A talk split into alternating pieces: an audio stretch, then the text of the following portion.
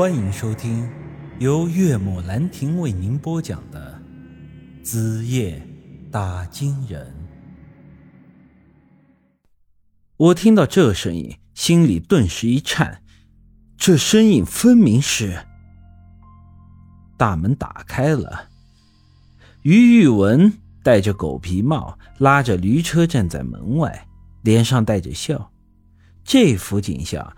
就和我当初第一次见到他时一模一样。我当即愣在了那里，怎么可能？这家伙不是长川渡烂已经死了吗？而且我和大山鼠还亲手挖坑把他埋了，这他妈怎么又回来了？难道耗子精也会冤魂不散吗？没理由啊！大山鼠。根本没有跟我提过这个。于玉文走进院子，对着我爹妈说道：“爸妈，实在不好意思啊，因为昨天谈生意实在是没办法，就先回去了。”我妈笑着说道：“没关系，没关系，男人就是要以事业为重嘛。”四姐问：“那谈的怎么样了？”那批茶叶成色不错，我那老朋友也比较耿直，最后用很实惠的价钱就批发给我了。说着，他又转身看了看我，说道：“只可惜啊，昨天那顿饺子没吃上。小雨啊，怎么样？你姐包的饺子好吃不？”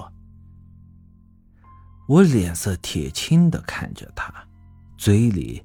一句话也说不出来，这他妈什么情况？哪里有什么卖茶叶的老朋友？那些不都是我瞎编出来的吗？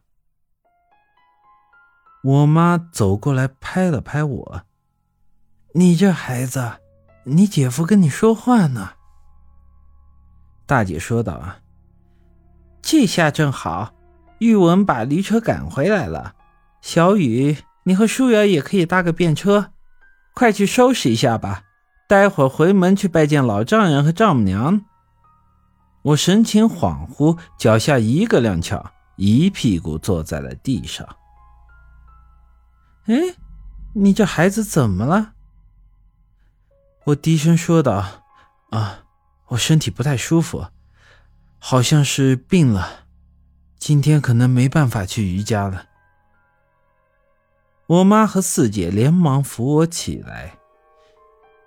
哼，这孩子，昨天还好好的，怎么说病就病了呢？不得不说，这时候的脸色真的很差。但这不是因为生病，完全是被于宇文给吓的。于宇文走到了我的面前，说道：“既然生病了。”就在家好好休息吧，这回门就是个形式。现在婚事也都办完了，咱们也不用在乎这些细节了。等小雨把身体养好了，再去拜访爹妈也不迟。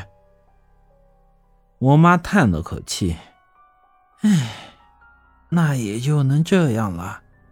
舒瑶啊，你扶小雨回房间休息吧，待会儿。”我让你爹去找个大夫过来给他瞧瞧。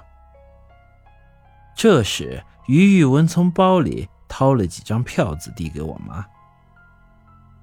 妈，我和小霞就先回去了，这些钱你拿去，待会儿给小雨瞧病。哎呀，这可使不得，家里有钱。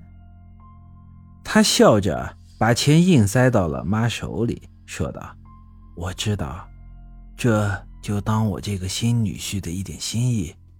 小雨是我小舅子，又是我妹夫，我也应该好好照顾她的。你这孩子呀，真是孝顺啊！大姐、二姐、三姐见于宇文出手这么阔绰，都觉得我四姐是嫁对人了。这以后啊，咱们陈家还不知道要沾。余家多少光呢？想到这里，他们的脸上都笑开了花。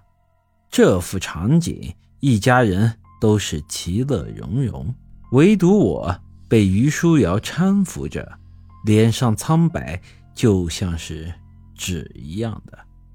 他要是稍微表现出一点对我的愤怒，我都会觉得这一切很正常。可是这于宇文却偏偏表现的和平时一模一样，而且他在讲述昨天下午和他去县城里游玩的事情是那么的自然，好像那一切都是真实发生过的一样，太诡异了，这实在是太诡异了。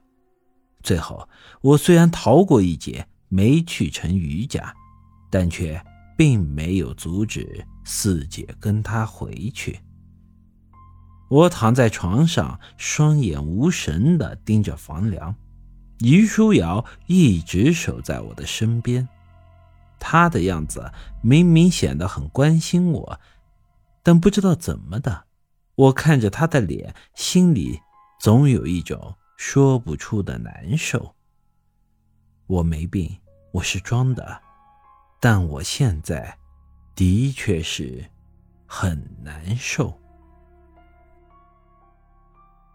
本集已经播讲完毕，欢迎您的继续收听。